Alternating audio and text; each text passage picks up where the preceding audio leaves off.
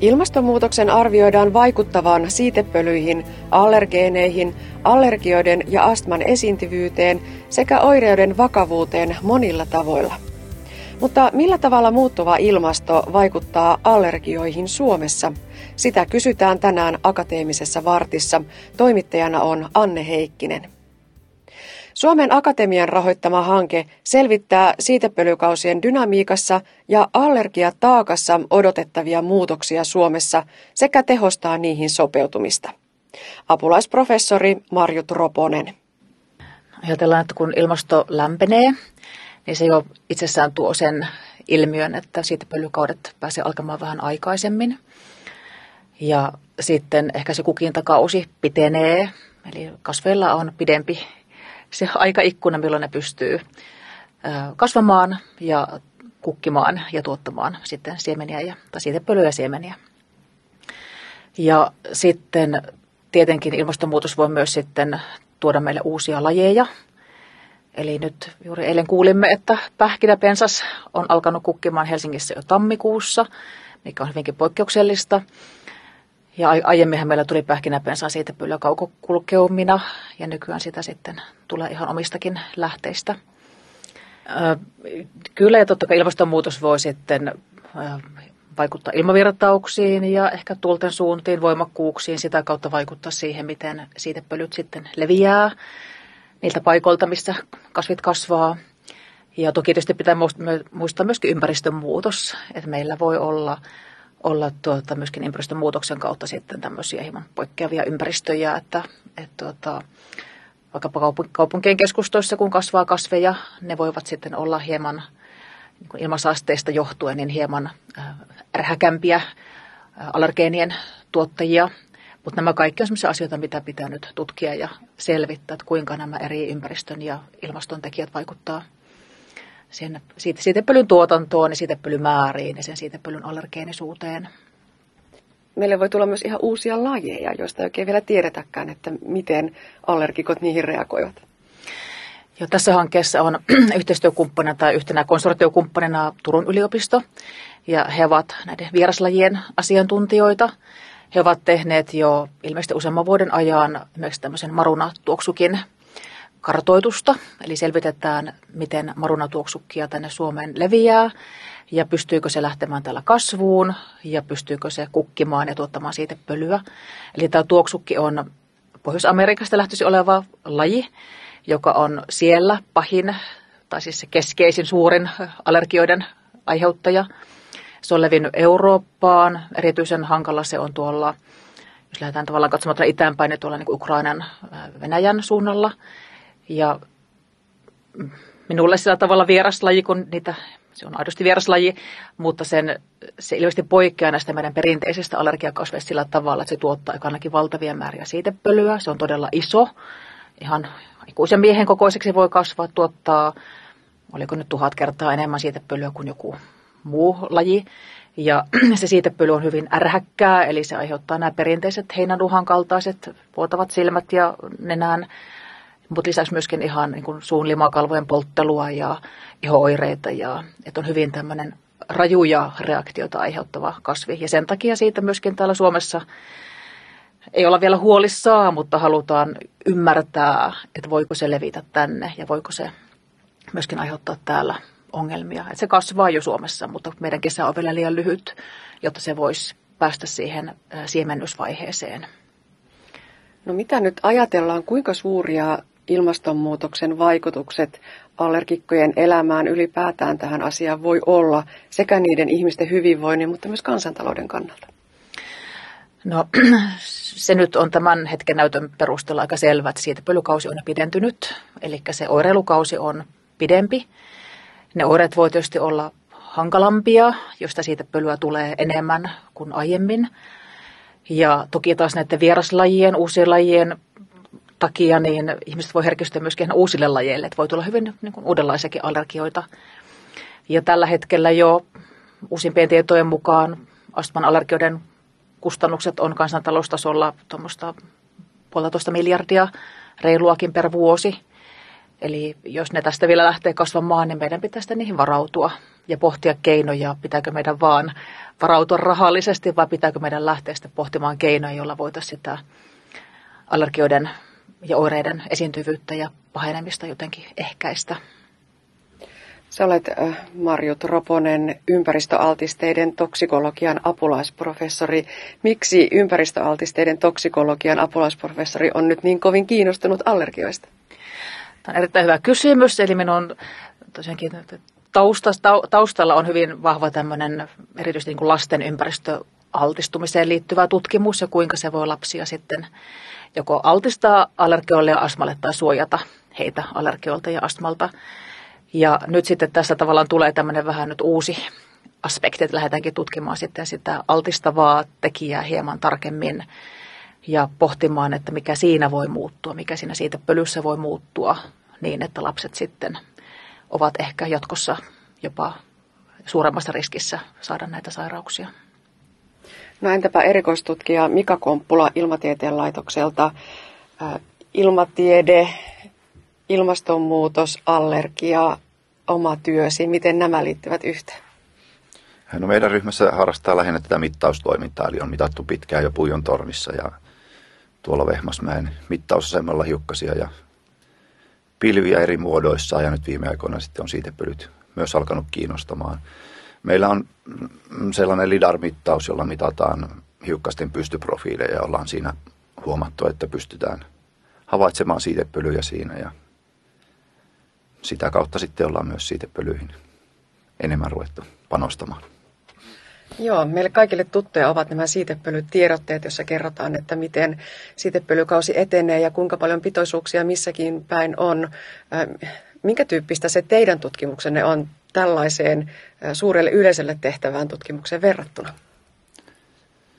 No meillä ehkä enemmän panostetaan tällä hetkellä siihen laitepuoleen. Eli pyritään kehittämään ja testaamaan uusia tarkempia laitteita, joilla pystyttäisiin sitten saamaan siitä pölyistä reaaliaikaista, reaaliaikaista tietoa, joka edelleen sitten pystyisi parantamaan näitä ennusteita ja malleja. Mm. Puhutaan siis uusien mittausmenetelmien kehittämisestä nimenomaan sinne siitepölyjen havainnointiin. Minkä tyyppisiä menetelmiä? No siitepölyt on suht hankalia havaittavia, koska ne on sen verran suuria ja niitä on kohtuullisen vähän ilmakehässä. Eli uusimmat menetelmät tai mittalaitteet niin yhdistelee erilaisia menetelmiä yhteen pakettiin ja sitten niiden avulla pyritään arvioimaan, mikä siitepöly on kyseessä ja tietenkin minkä verran niitä sitten ilmassa on. Puhuit myös siitä mallinnuksesta, eli tehdään niitä ennustemalleja. Millaisia kysymyksiä näiden uusien mallien rakentamiseen liittyy? No oikeastaan tämä mallityö ilmatieteen laitoksella tehdään tuolla meidän Helsingin Helsingin päässä, mutta lähtökohtaisesti siinäkin on tietysti sen reaaliaikaisen ja tarkan lähtötiedon saaminen on niin kuin tärkeässä roolissa näissä malleissa ja sitten niiden ennustustarkkuudessa. Tosiaan täällä Puijon tornissa esimerkiksi on niitä teidän mittalaitteetanne. Vaatiiko nyt tämä, että aletaan siitepölyjä tutkia, niin jotakin uusia mittauspaikkoja tai uusia laitteita vai, vai pärjätäänkö näillä entisillä? No jonkun verran meille on tullut uusia laitteitakin ja itse asiassa tämä siitepölytoiminta meillä keskittynyt enemmän tuonne Vehmasmäen, Vehmasmäen asemalle ja siellä on muutamana kesänä jo perinteisin menetelmin kerätty siitepölyjä ja rinnalla sitten mitattu uusilla laitteilla ja vertailtu näitä tuloksia ja samaa jatketaan eteenpäin. Tässä kuulimme äsken, että alkaa tulla myös aivan uudenlaisia siitepölyjä uusista kasveista toisaalta ne siitepölykaudet pitenevät, kun kasvukaudet pitenevät ja aikaistuvat. Se vaatii siis aikamoista herkkyyttä niiltä teidän laitteiltanne.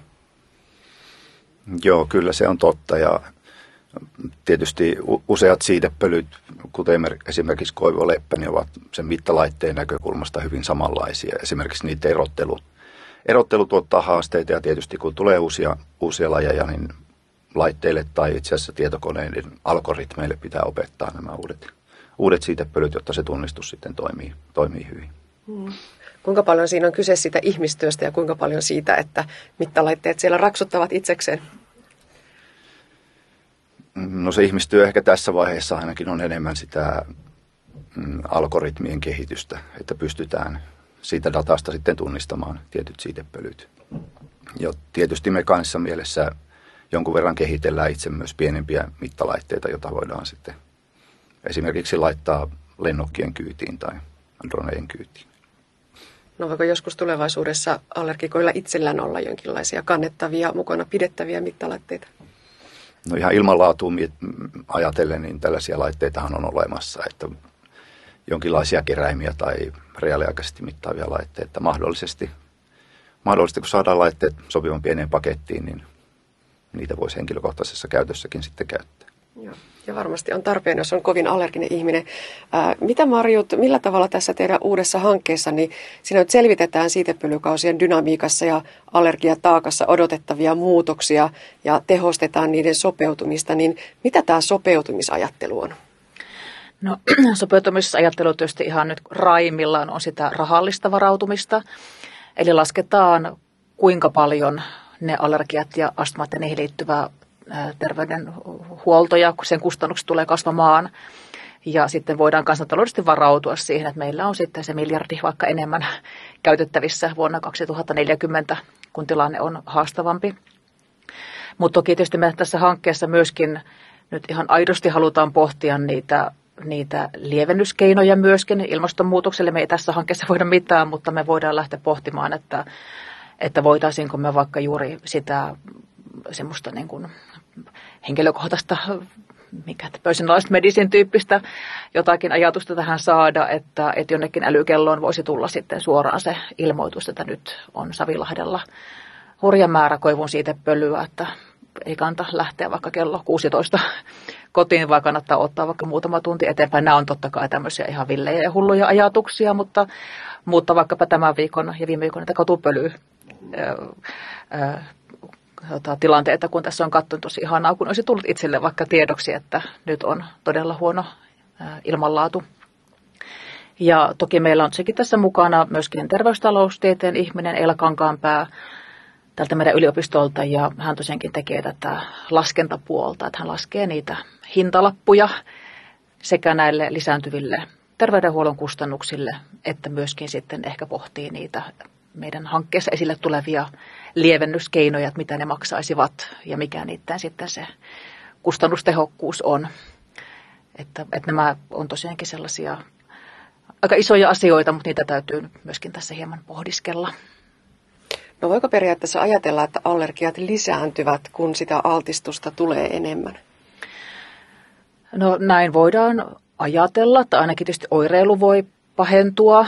Sitten meillähän on tässäkin yliopistolla tehty tutkimusta myös vaikka tämän biodiversiteetti, biodiversiteettiasian tiimoilta. Eli tietynlainen tämmöinen runsasrikas kasvillisuus ynnä muu saattaa suojata lapsia vaikkapa allergioilta, mutta ehkä taas sitten tämä muuttoliike painaa ihmisiä kohti kaupunkeja, semmoisia keskittymiä, joissa ei sitä semmoista luontaista suoja, suojaavaa ympäristöä enää sitten olekaan. Eli siinä on myös se toinen puoli tästä, että siitä pölymäärät voi lisääntyä, niiden allergeenisuus voi lisääntyä, mutta myöskin se suojaava ympäristö hupenee koko ajan. Eli, eli varmaan lähtökohtaisesti, ellei nyt jotakin tosi isoja asioita tapahdu, niin ajatellaan, että ne allergiat, niiden sekä se esiintyvyys lisääntyy, että myöskin oireille, oire, oireet pahenevat. Nyt te tosiaan lähdette katsomaan eteenpäin tässä uudessa hankkeessa, mutta se ei aina riitä. Välillä tutkijoiden pitää vilkaista sinne taaksepäin ja hahmotettava niitä ilmatieteellisiä ja aerobiologisia riskitekijöitä. Jos puhutaan niistä aerobiologisista riskitekijöistä allergian ja astman tiimolta, niin Mika Komppula, mitä ne ovat?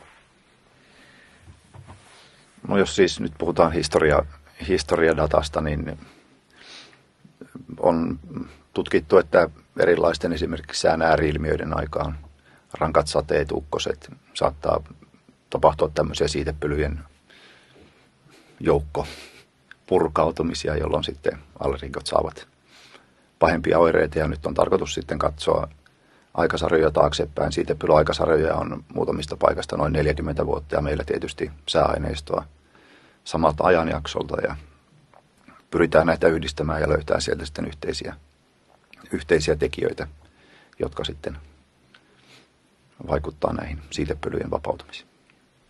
Eli tehdään myös sellaista rekisteritutkimusta. Kyllä, eli näitä Mika mainitsemia aineistoja, niitä sitten peilataan terveysrekistereihin, terveydenhuollon kustannuksiin käytännössä ja terveydenhuollon käyttöön. Ja katsotaan, löydetäänkö me sieltä, sieltä siitä pölydatoista tai niistä ilmatieteellisistä datoista jotakin tekijöitä, mitkä erityisesti selittää sitten näiden vaikka lääke, lääkkeiden käytön lisääntymistä. Ja sitä kautta ehkä päästäisiin hieman paremmin käsiksi siihen, että, että mitä siellä jo taustalla on tapahtunut ja mihinkä me voidaan ehkä myöskin tarttua sitten nyt eteenpäin katsoen, että mitä me voidaan lähteä niin kuin erityisesti sitten tutkimaan ja löytämään niitä ratkaisukeinoja. Mitä itse odotatte hankkeen tuloksista? Hanke on nyt lähtenyt liikkeelle ja kovin kiinnostavalla aihepiirillä työskentelette. Millaisin odotuksin? No odotukset ovat tosi korkealla, että tämä on sellainen aihepiiri, mihin on tosi helppo samaistua ja ymmärtää se, että, että, että asiat on muuttumassa, että kaikille asioille me ei voida mitään, mutta on ehkä jotakin, mihinkä meillä on jotakin tota, tarttumiskeinoja ja korjaamiskeinoja.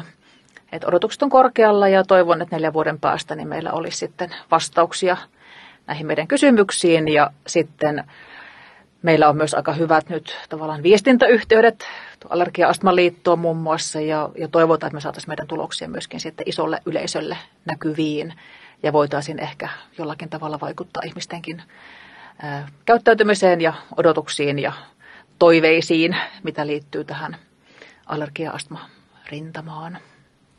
Entä Ilmatieteen laitoksen puolesta? Marjut aika tyhjentävästi vastasi, eli odotukset on tietenkin kovat ja aihe on lähellä yleisöä ja sillä, siinä mielessä mielenkiintoinen. Ja toivotaan tosiaan, että neljän vuoden jälkeen niin, tai tässä välilläkin jossain vaiheessa niin meillä on mielenkiintoista tietoa tarjottavana.